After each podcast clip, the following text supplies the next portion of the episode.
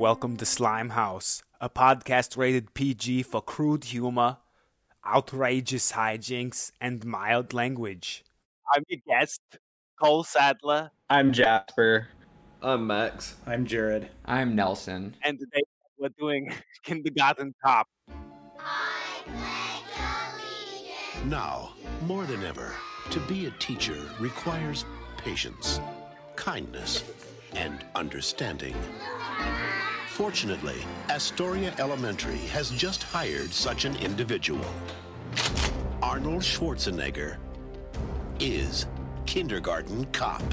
Anyway, so stoked to have you on, Cole. I know you're a Cole. For those of you who don't know, my he goes by the name Pee Wee Hermeneutics on Instagram. You can find him making funny quips on the internet, but also he's an an avowed Arnold Schwarzenegger fan. So we definitely wanted him to come and chat about kind of a key Arnold family film, Kindergarten Cop, with us today. So excited to have you. I'm glad to be here, and I think you know this movie. I think it's a perfect. I think it, I think it's a very strong. What I what I understand Slimehouse to be, but I also think it's a very interesting entrant into Arnold's broader filmography. That I think you know is functions as like a weird contrast, but also like very much uh, kind of just in his wheelhouse. So I'm looking forward to talking about it. All right, so Kindergarten Cop, for those that haven't seen it, it tells the story of John Kimball, a tough guy cop who has to pose as a kindergarten teacher in order to locate a dangerous criminal's ex wife who he believes will be the key to locking him up once and for all. As we mentioned, the headliner of this movie is Arnold Schwarzenegger himself. At this point, he was already an A-lister and able to kind of sell a movie just on himself alone. Supporting cast includes Penelope Ann Miller as a fellow teacher, Pamela Reed as his partner, Linda Hunt as the principal, and a few other supporting roles. Notably, Academy Award nominee Cathy Moriarty has a small role as one of the parents at the school.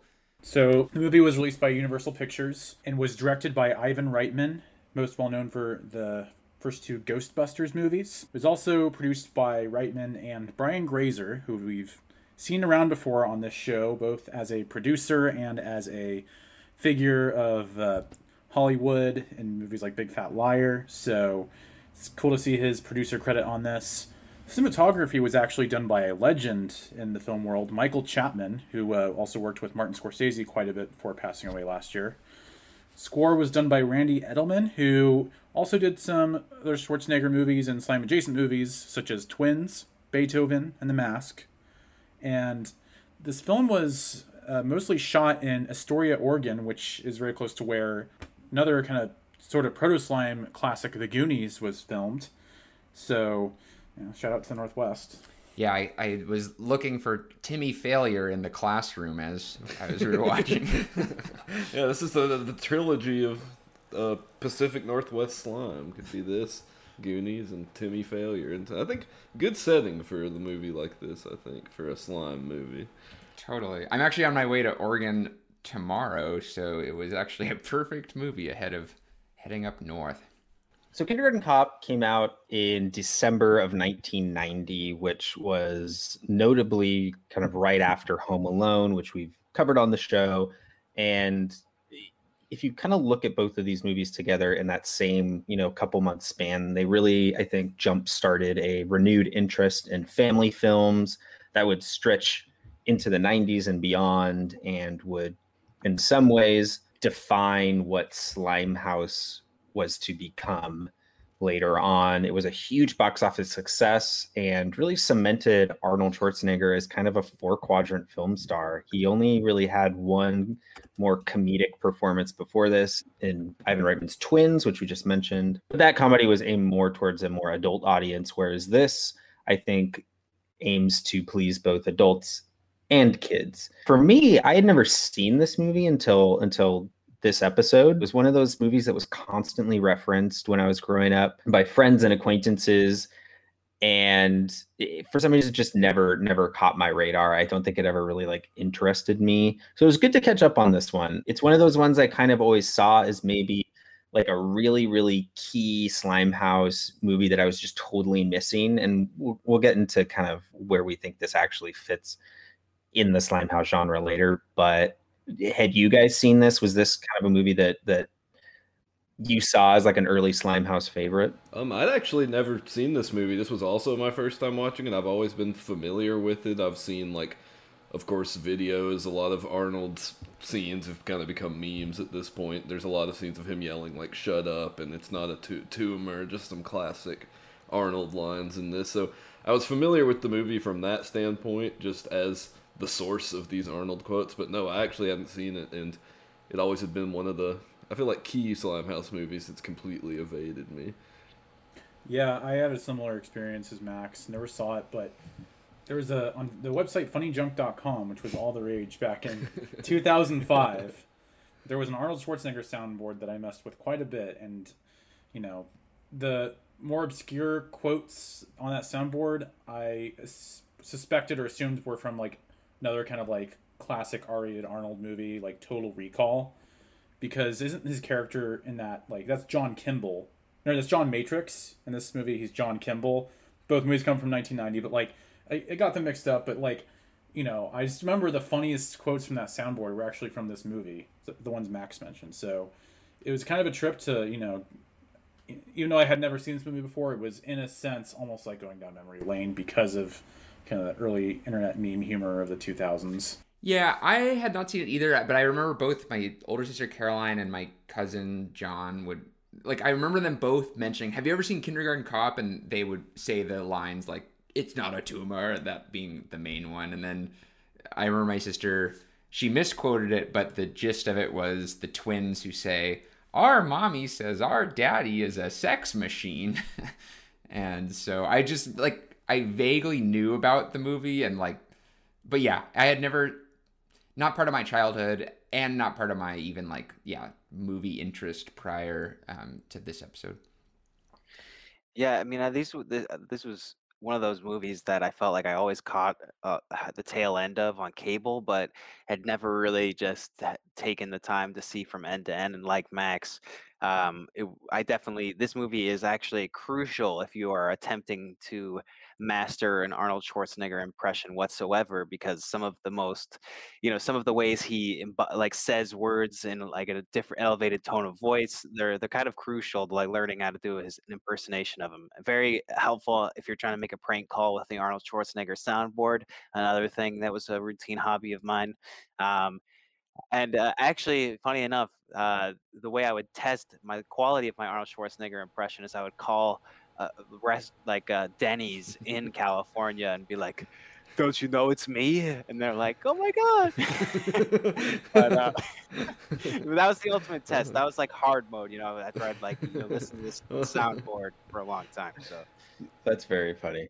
This was this was one of those movies that it, it's a it's a key kind of Slimehouse movie because I think, however slimy you may think it is, I think it was the first in kind of this like big guy little problems kind of genre where a buff you know it could be a wrestler an athlete somebody of that ilk who is dealing with like young kids and that concept in and of itself is very funny you know and mm-hmm. right after this you saw the pacifier the game plan tooth fairy and right after this you had hulk hogan do a couple movies suburban commando santa with muscle talked about my spy last last year with Dave Bautista. So I to me this is kind of the blueprint for a lot of those movies and it felt very similar to to My Spy actually. It, it would to me it felt very reminiscent of that which we talked about last year.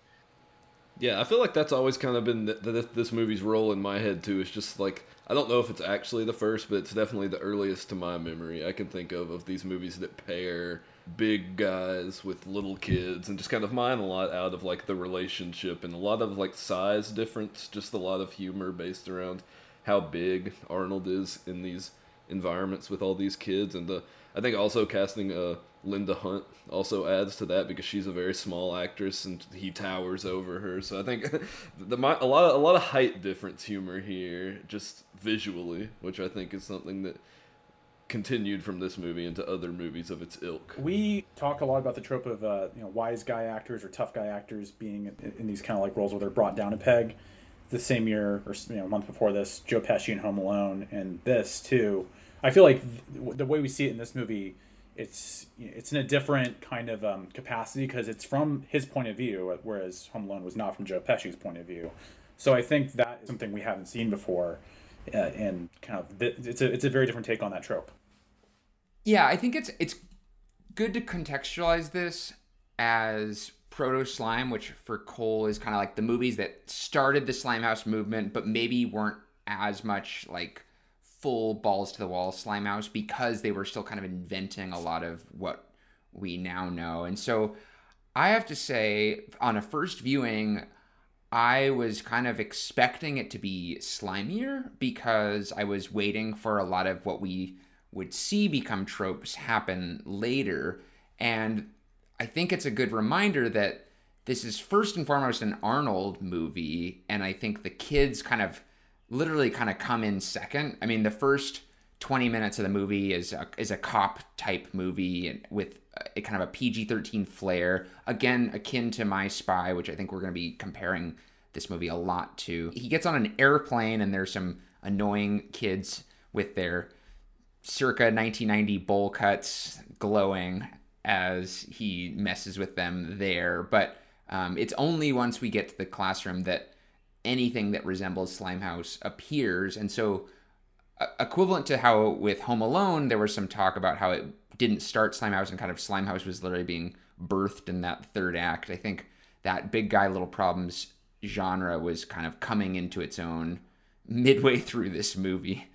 But but I think that there's some crucial factors that I actually I have uh, just I mean I dare I say I have some small disagreements in that like you've got the, the one of the opening bits is like her throwing up a lot, right? So there's like the bodily excretions source of humor of like you know like running around barf. It's literally a musical montage of like them driving and her barfing. So you know it's not played up it's not played up to that to that level of like early 2000s like oh you know like sort of thing but Yeah, that was actually something I noted too in my notes as while I was watching it when I was trying to come up with some slimy stuff. I feel like just like the the food poisoning humor rang is pretty slimy to me, even before the movie really brought in the kids. Because early, like this movie, I was actually surprised by how much of an action movie it is as opposed to a comedy. Like I would say this is an action movie almost primarily with funny parts in it, and I was under the impression it would be mostly stuff in the school, but um, honestly, there's lots of time in the movie spent away from the school, a lot of it dedicated to Arnold's romance with Penelope Ann Miller's character, which is actually what ends the movie, is them getting together, which kind of makes it seem like that's more the focus. But yeah, I was surprised how much this was about Arnold, and there wasn't really a main kid character, just a bunch of kids that provided gags. There was like the son of the woman of the ex-wife that he was seeking, but even he was not really a primary character in the movie. Going off that, Max, and bringing it back to what Jared said about you know this being from his perspective, I I actually think this is an interesting like almost mirror image of a lot of the Slimehouse that would come out because there's a lot of tropes and a lot of kind of narrative elements in this that we see a lot. You know, single parents, we see mm-hmm. a lot, small town, we see all the time. These are these narrative beginnings that we see a lot in Slimehouse stuff. But instead of it being from telling that story of kids getting to know the world and finding their place in the world, it's adults kind of finding their place in a new situation. Even Arnold Schwarzenegger is like he's the new guy in town, which we always see in Slimehouse. It's like the kids are the new kids in town. They've just moved. So in that way, it was it was interesting. It was almost felt like an adult Slimehouse movie in, in a weird way. There's also the what we're describing here is it's another Arnold film that I feel has a, an overly ambitious, weird tonal shift. So when we watched Last Action Hero, there's a kind of a tonal shift in the end where it goes from being a lot more zany, kid friendly into being like very serious and kind of dramatic. And here, I think it's kind of a reversal of like the weird Arnold tonal shift movie where it begins in a place of like being very serious and it's kind of crazy to think that there is sort of a kid-centric appeal to the film because of the way it begins of like you know depicting a woman who has track marks on her neck and you know ha- eh, is had her boyfriend is brutally murdered by ponytail small face guy uh, and uh, you know like just there's those there's a weird tonal shift there. Bouncing off that i think this movie to its credit, really compared to like a lot of like slime house that would come after, I think it uses its uh pl- it has a very slime house plot. How it is actually executed throughout the film is another story, but I think it goes to some pretty dark places in terms of like what the other kids in the, what the kids in the classroom what their family lives are like there's like a couple kids that are like come from these like kind of abusive family relationships and dynamics and the movie handles that it tackles that subject in a way i don't think a slime house i think the average slime house movie maybe shy away from definitely and i think that that's a good distinction where like it does at certain points deviate very far from what I think of as Slimehouse. And I think that usually in Slimehouse, the small town setting is so Americana. It's like the kids ride their bikes everywhere, carefree.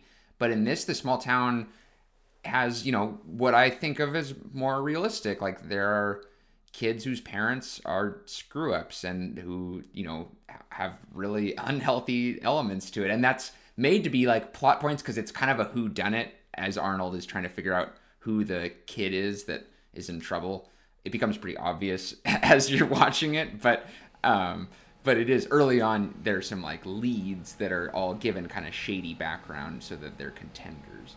Yeah, the whole movie I was surprised a lot by.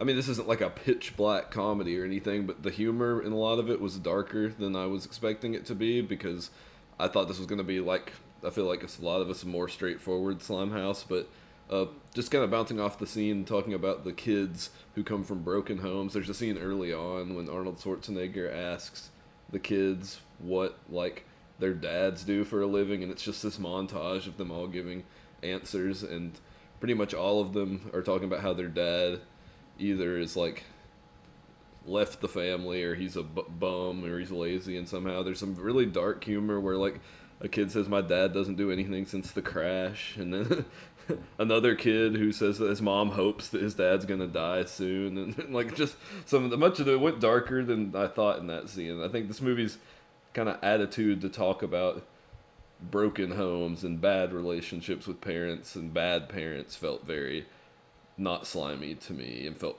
more like kind of the 80s comedy. It kind of rang to me as something you might see in Monster Squad or Weird Science, some of the proto slime we've talked about, which I think this movie kind of acts as a good bridge between the super proto slime and the full fledged slime that would come later.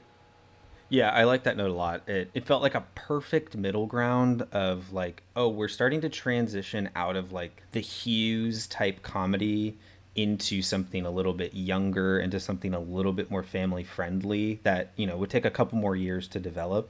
But yeah, it, it felt like a really a very clear transition into what would soon become pure well, maybe slime. I have a hypothesis. I have maybe I, I tend to always be interested in the way in which 9/11 has affected culturally how sto- film cinema stories were told. So perhaps you know proto slime was stripped of its more sort of gravitas in a in a way that when dramas went far more into the realm of intensity and realism, comedy kind of had to go the other direction and become more zany and separated from reality, so there could be like kind of a contrasting offering, and that people, you know, maybe is, is have you detected anything like that in you know sort of the evolution of Slimehouse? I guess. Yeah, I actually I really like that point because I was kind of thinking about that because I was also watching Shrek for another episode, which is one of the last nine like pre 9/11 big hit films, and I do feel like this movie has a lot of stuff in terms of like you see a lot of kids in actual mortal danger, and the end involves like a shoot it involves like gunplay in the school hallways and classrooms and the school on fire and all this stuff, and that's kind of crazy to see that in any kind of movie unless it's like a serious drama now. I can't imagine like right. after like anything coming now that includes made for kids especially with like shootouts in school hallways and kids in danger and that's something that i think really makes this stand out as proto slime because monster squad goonies also feature kids in mortal danger and i think that's something that makes them not feel as slimy to me and you definitely see that here too. Lots of children whose lives are actually endangered instead of just like there's some they're gonna get slimed or something like that. It's real consequence and danger.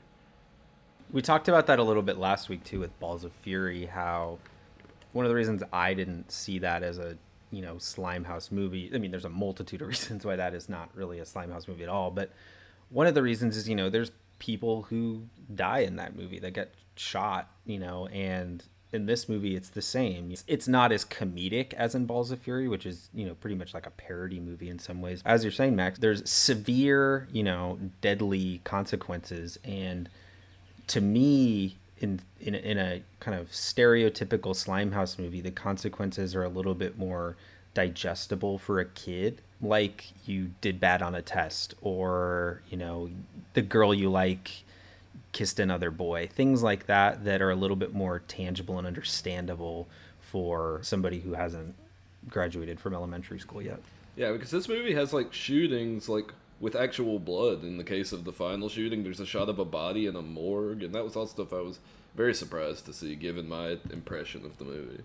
I think like you, the last twenty minutes, of, last thirty minutes of this, you couldn't put that out in twenty twenty one.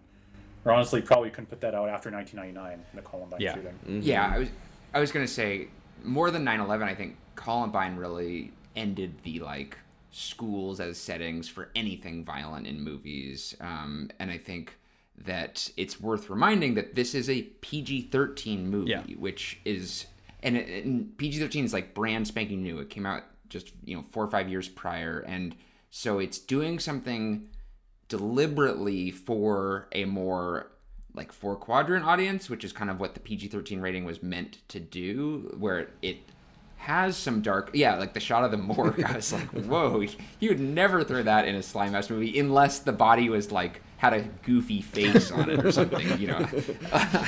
um, but it's like it's played for plot, it's not played for gags. And so there are examples throughout where the bloodshed or the gunplay is plot driven, not gag driven, which makes it for me less slimy. There's a very big difference in kind of how later Slimehouse movies would portray action. To in this movie, it's a lot more realistic. It's it's less physical. There's there's not as much um, exaggeration to the movement in the action. This is mostly just you know shoot 'em up kind of action, which it, in in later Slimehouse we'd see you know I think the influence of guys like Jackie Chan and things like that that you know you'd see a little bit more stunt work infused with humor and funny reaction shots whereas this is all about more so seeing arnold schwarzenegger And speaking of pack and heat, I think that's the perfect transition into. I actually recorded all the different. Uh, i think what I would say illegal cop crimes that Detective John Kimball performed. Um, just and so I think I, so in the, the hermeneutic of you know trying to you know encapsulate this time of people being suspicious of law enforcement, I have a rap sheet for him. Um, he assault he assaults three people when he barges in to find Cindy. He unlawfully discharges a firearm when looking for Cindy. He does commits witness intimidation when he's talking to Cindy. He threatened he threatens a witness. He also threatens to stalk uh, Cindy.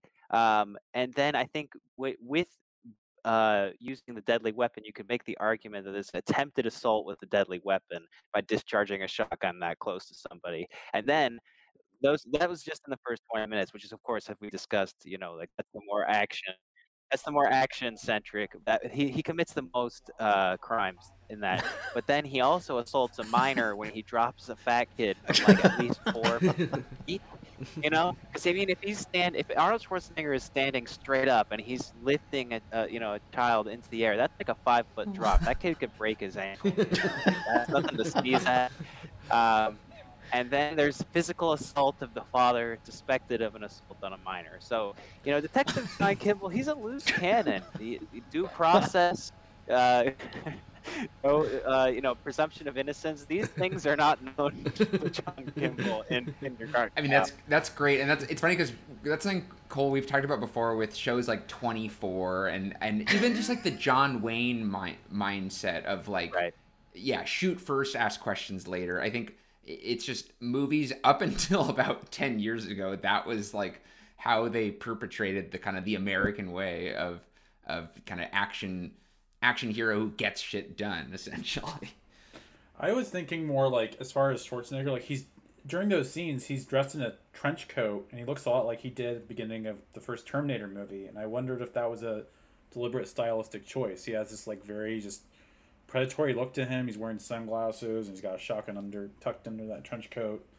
Yeah, to me, I actually I saw that as like this movie is almost like a metaphor for Arnold's transition in from a, just a total 80s action hero into the family friendly actor he would kind of become more known for in the 90s. He would do Terminator 2, he would do True Lies, a lot of these huge action movies in that decade, but a lot of people our age know him for Kindergarten Cop or Jingle All the Way, you know, movies like that that he, he was a funny guy. He wasn't necessarily an action guy after this. I have a perfect little bit about that, which is I remember, you know how when you would go to see movies in theaters, they'd have like the the pre-show where they have like trivia and other stuff like that to do. I remember seeing a movie. Actually, I, the movie was Clock Stoppers, and they had a pre-show nice. question that said your favorite Schwarzenegger line question mark.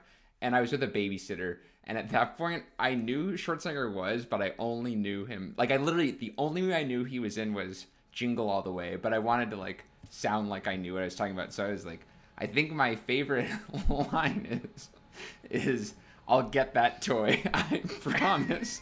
and not I, even a one, not even a one-liner, like purely And I, I, think I remember my babysitter just kind of like nodded her head in confusion. only then years later when I realized that Arnold had like 20 plus iconic lines, but I knew none of them at the age of nine. So who are you, man? Shit! I'm the party pooper. Well, I've got news for you. You're mine now. You belong to me. You're not gonna have your mommy run behind you anymore and wipe your little douches. Oh no, it's time now to turn this mush into muscles. Cole, I'm curious, as a as an Arnold aficionado, who had kind of just seen this for the first time, look, where do you, you know, kind of place this within his filmography, just from your perspective? I think that's a great question because I actually was um, considering almost exactly that one. I think that this is um, a concrete proof of like the marquee per, uh, name that Arnold Schwarzenegger had become. I think it encapsulates, even if it's not a perfect film, I think it totally is like a masterclass on how appealing he is. And I would place it as, you know, a, a sort of a film where he further cements his status as a legend. And I would have some evidence for that argument, which is that eh, this is the second movie after I think Commando in which his character is just directly from Austria. So his character, you know, is the is you know, it, I think that speaks to a movie star where it's like they engineer the movie around you so that you can you know so that you are you know the name on the poster you are the reason people are getting in those seats. And i think that is a really you know i don't know if anyone really has the plot kind of bent around them or you know or is a where you'd you'd be watching it and it's not jarring for the person to be like oh I, the real life place that i am from as an actor is also the place that i'm from in this movie and obviously you know subsequently after this is last action hero where it enters the sort of next stage of commentary on his sort of star status so i think that this is like one of several films that um you know may not be the marquee property that he was in, but further kind of restated the level that he was at, I think. I love that because something we talk about a lot is is a lot of these Slimehouse comedies are built around a star. You know, Eddie Murphy has movies has these kids movies built around him. Jim Carrey had The Grinch and Lemony Snicket built around him. But I love what you bring up, in that this one is probably the most self reflexive example that we've seen yet.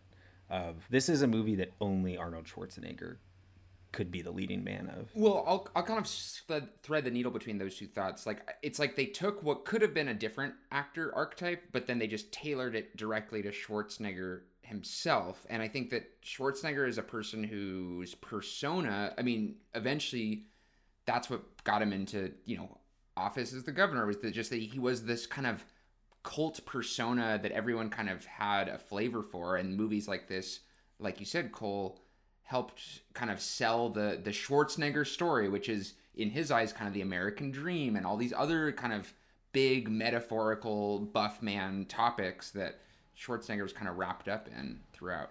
Yeah, for me, something I really noticed about this movie, just sort of in terms of Schwarzenegger's filmography as I know it, is both this and Total Recall were released the same year, and in both of those movies, both this movie and that movie, he plays, uh, well, they're not exactly normal men because they, of course, have the figure and size of Arnold Schwarzenegger. He's playing more human characters in both of these movies. I mean, in Total Recall, he is from Mars, but he's playing a suburban, just kind of dude that's a construction worker. And then in this, he's a, a cop, of course, but he's blending in for most of the time as a quote unquote normal guy. And like before this, with movies like Terminator, Commando, Predator, I feel like he feels much more superhuman, just more of a a figure to like blow people up and be big. But in this and Total Recall, much more human character, and I feel like that was a huge moment for sort of his career going on from this point. I mean, I think of like Terminator 2. That came out only six months after this. There, there's some there's some uh, parallels between this movie and that, and that it's about him protecting kids, imperiled children, as we were talking about. And so I think like even in the more serious Schwarzenegger movies, there was kind of this like convergence of this idea that Schwarzenegger was more of the four quadrant actor, as Cole was saying. Yeah, that's great. I didn't even put that together, Jared. But Terminator 2 definitely feels like it's almost like a continuation of.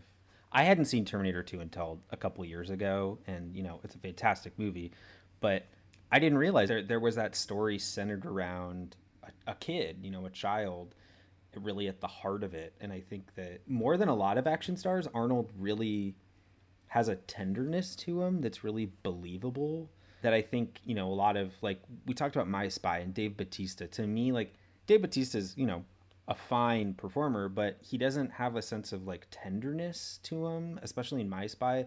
Whereas Arnold really feels like he he has that heart and tenderness to him. In Kindergarten Cop, Terminator 2, Jingle All the Way, on so on and so forth. And this is something I think Jasper, you really summed up something that I, I think about a lot because obviously, as I've made abundantly clear, I have a really soft spot for Schwarzenegger. But and I think this movie is not great. I think in the third act it substantially loses steam. But I think the second act is really good, and I think it reflects what Arnold does so well. Which I think some people say, "Oh, he's not a good actor," but I think that claim is actually debatable because of his level of commitment.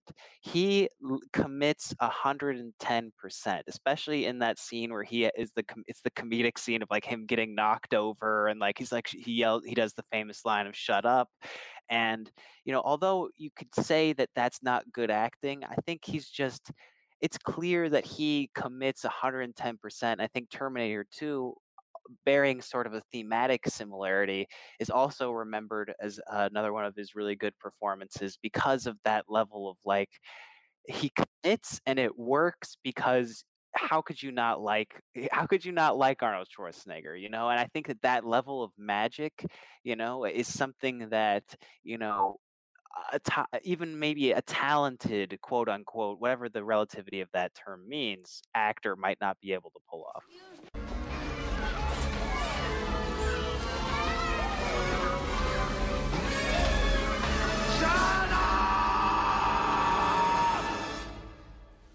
Shut up!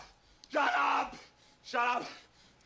Yeah, I think something he's underrated for that you really see on this is I think he's a very good like physical comedian more so than a lot of other actors that sort of have the same roles as his. I like The Pacifier is another movie that I feel like is very similar to this, and I like Vin Diesel a lot as a movie star, but he doesn't have this same sort of commitment as a physical presence than Arnold Schwarzenegger has, and I think that's what really makes this movie sort of click and make it so re- well remembered when there's a lot of movies similar to it that haven't really is he's really willing to just let these kids like play around, climb on him, and just really go for a lot of good comedic physical scenes with the kids.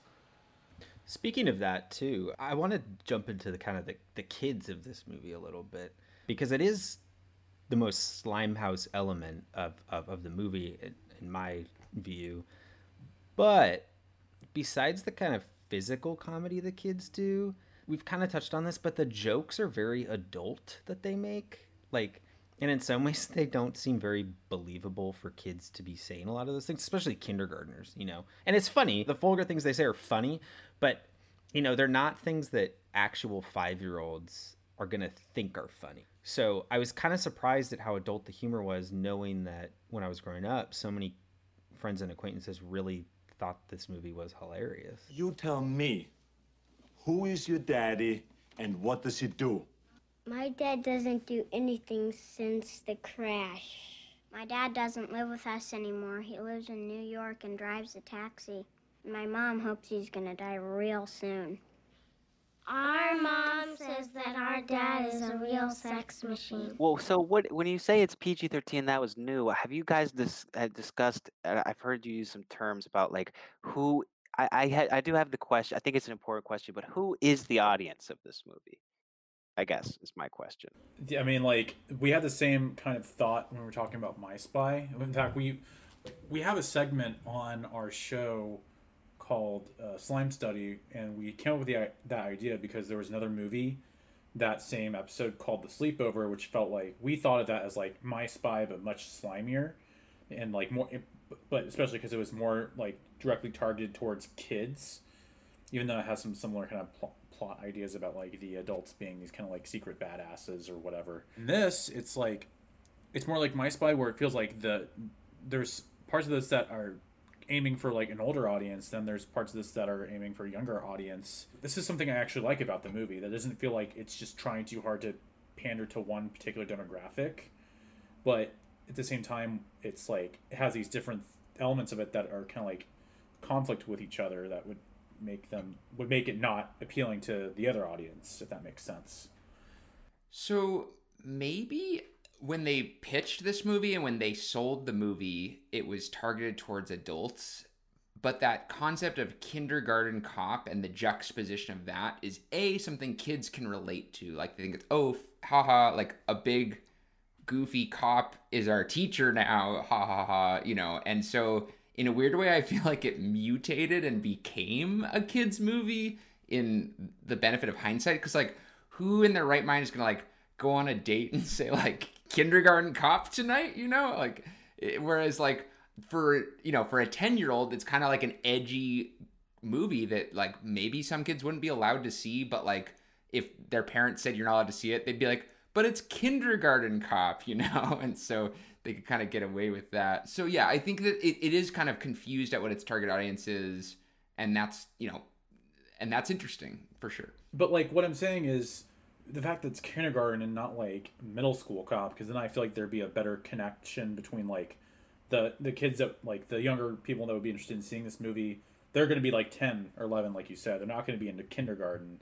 So like they're not going to really see as much of themselves in these younger characters in the film. But they can find it funny that like a five year old says something dirty without knowing what it is. I think that's the whole like gist of that humor. And and so you it's unlike movies like we talk about. Normally you look up at ages. I think in this one, you know, you you can look down and be like, oh, look at those goofy kindergartners making a mess, or you know, whatever it is that they do. Yeah, I feel like kind of kids saying like dirty, out of pocket things has been a source of humor for like a lot of movies. I feel like that but usually much raunchier than this. I feel like Bad Santa is a good example that I think of. There's a movie with Jason Bateman, Bad Words. That's pretty much the joke in the movie, and this is an early introduction to that kind of humor that does not actually, despite being child based, has never really rung as slimy to me. It feels more in the vein of just a, normal comedy, but I like what you said, Nelson, that this is something that I feel like it's kind of like the dirty, the little bit edgier movie that you're still allowed to watch and aren't like uncomfortable watching with your parents. And I think a, a testament to that is that a lot of the most well remembered lines from the kids are the kind of dirty lines. The kid saying uh, the line about penises and vaginas. That's something I feel like people quote from this movie that you see clips from. And I just feel like mining humor from kids saying dirty things went on to be very popular, but I wouldn't exactly call it slimy, which is why I feel like this movie is hard for me to pinpoint who exactly the audience is, but I feel like it was it's a, it's a real like family movie, which I think we've talked about before, kids movies versus family movies. This feels like something that was kind of cooked up that everyone can find something to enjoy. Although I do think it feels like a mostly adult or young adult audience that this is targeted to. Yeah, but but like when you that line you were talking about, like that the kid says that because his dad's a gynecologist. My interpretation of that was like the kid doesn't know how like filthy that can be, and like some of the kid humor in this was like it didn't seem as like deliberately, you know, crude as I've seen in other Slimehouse movies. To me, maybe I'm alone in that. I kind of I'm in the middle. I I definitely think you're right on the money there, Jared. Whereas, you know, especially that scene where it's the montage of the kids talking about their parents, it's definitely just like the joke is that it's just kids absorb whatever their parents say and then just repeat it back, which as opposed to say like a bad Santa or a good boys where it's, you know, kids intentionally making dirty jokes. But that said, I don't think kids will find it funny per se. Like it, to me this is a movie that's like when you graduate from kind of the Slimehouse realm, this is your next step almost. And then after this, you can go into like the real raunchy stuff. So it is this like weird. I think it occupies this very, very small window of when you're kind of tween, but like about to graduate into like teenhood. Is that is that a word? Teenhood. When you're about to graduate into teendom, and this movie may even feel a little bit too juvenile for like a teen so it's this it, i think it has this very very small window of success for for a younger audience but then an older audience i think this might have a lot of more longevity because there's something for you know parents there's something for action fans but for kids which i think slimehouse that's that's the primary audience this has such a small demographic within that younger demographic. So a modest proposal. I think what I'm hearing, if I was to try and put on the shoes of like the marketing loafers, I would say that this movie is marketed to families with a child that is in the summer before seventh grade. That's what I think it is. That's what if I had to just give an overly specific one of like at year 12 100% 12 yeah. 13 you know like dad's dad's like oh i gotta go see kindergarten cop but then he gets there and he's like oh explosions arnie you know like and then the kind of plot, yeah. you know, I see that's I see the new a nuclear family with like one or two kids summer before seventh grade. Totally, and I, I love that you bring up the marketing because I wanted to touch on that really quick. To me, the marketing of this movie is an a, amazing example. I think for me, a prime example of misinterpreting a movie as Slimehouse before you see it because of the marketing. Like if you see that poster, you're just like, oh, pff, Arnold Schwarzenegger hanging out with kids, Slimehouse City, you know. But then you like in the first five minutes, you're like, oh shit, this is kind of dark, you know? Like this is not a Slimehouse movie. Yeah, it's a weird juxtaposition in the opening scene because you're seeing just this like very straightforward action scene, but then you're seeing the opening credits superimpose over it and they're like in this chalk font with like backwards yeah. letters, like the most like stereotypical yeah. like kid font, and it's just so weird to see like Arnold Schwarzenegger underlined with crayon, like over just what seems like a completely normal normal Arnold movie. Like it definitely the marketing really oversold the sliminess to me at least of this movie. We've dealt with that before with like movies we think are Slimehouse based on the marketing materials, but then when you watch it, you're like, eh, it's it's not it's not like walking the walk, so to speak. Yeah, I think something else that this movie didn't really ring as slimy to me is there is some gross out humor present throughout, but a lot of it is more verbal, and I feel like when you when you have a movie with a lot of kids you open yourself up. It's very easy to do a lot of gross out humor. I mean, kids are gross. You can do a lot of visual stuff, but this has a lot of like messes. But then, as far as like the scatological humor go, they call the kid a poo poo caca at one point, and that's that's about the limit of it. Like, there's just not much scatological here outside of straight up like sex jokes or sexual innuendos. And I think that when you have a movie with such a cast of kids and you don't really use them for any kind of gross out humor, it really I feel like shows your cards on what you're going for and what audience you're really aiming this for. Well, my favorite line in this movie is actually in a very non slimy scene, but it's a semi scatological quote where Arnold Schwarzenegger kind of busts as as a cop busts into this kind of seedy, junky kind of hangout drug den, and some guy says, "Who are you, man?" And he says, "I'm the body pooper." and it was just like the best. I I let out like a genuine laugh, like that was just a great delivery. Oh yeah, absolutely. I think that there's, you know, all of this makes me think of, you know, the fact that it's I don't think it's any accident that, you know, in that first 20 minutes, like we said, that is that sort of mini movie within the broader movie. He has a beard and then he's clean shaven. He's all cleaned up you know, when he becomes the teacher. So I think that there's that, you know, maybe like just to let the audience like to chart the kind to the audience like, oh, this is when you know we're gonna have the gritty part in the first end, but then he's gonna shave, he's gonna get cleaned up, and it's gonna be a bit more even keel. I mean, there's still and and then it all falls apart in the end again, but still like for that middle section where there is sort of the closest thing to that slime house humor, the the the kind of most moving parts of the family movie dynamic in it.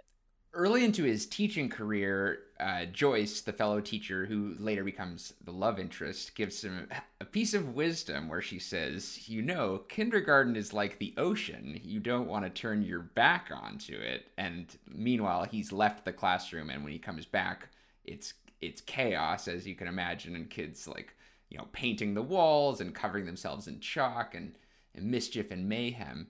And I sort of feel like Slimehouse is like the ocean, and this movie probably did pretty well. And then they said, well, what made it do so well? And they're like, oh, the kids, and oh, like the messes and all that stuff. And they thought about those elements.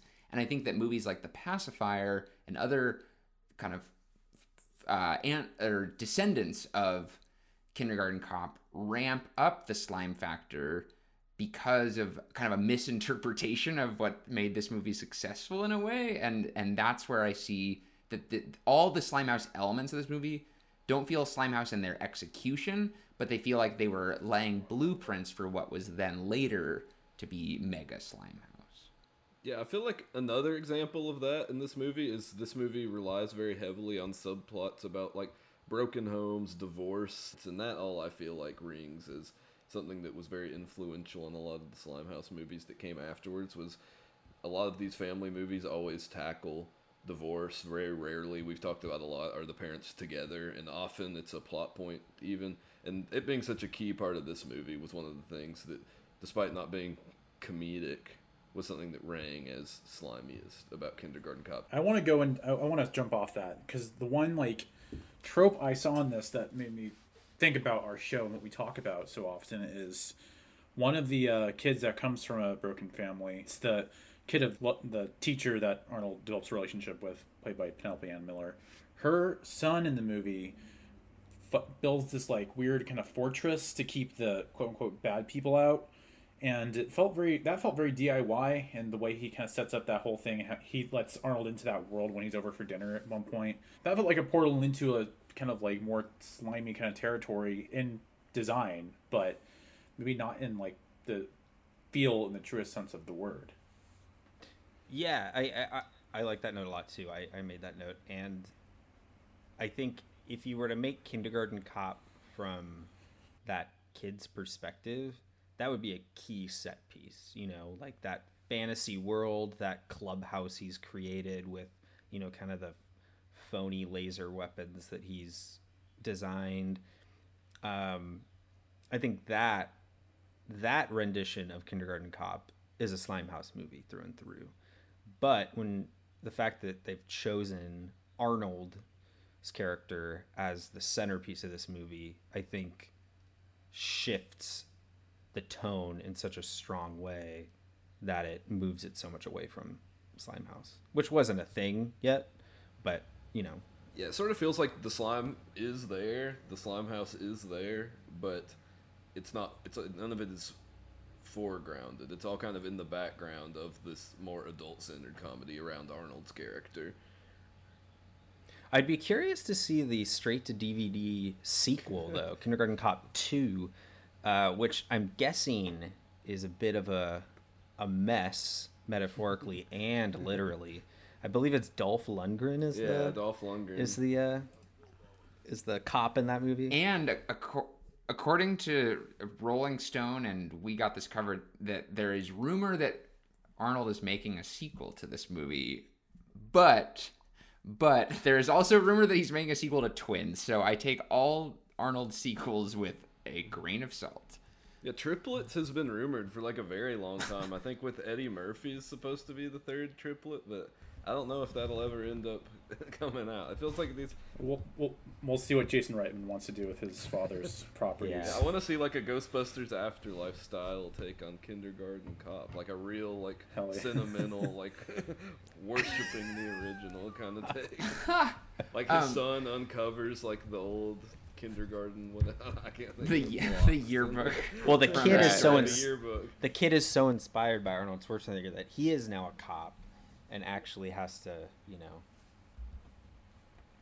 you know, Um, become a I don't Has know. to also become a kindergarten. I feel like the scenario could never happen twice. Unbelievable.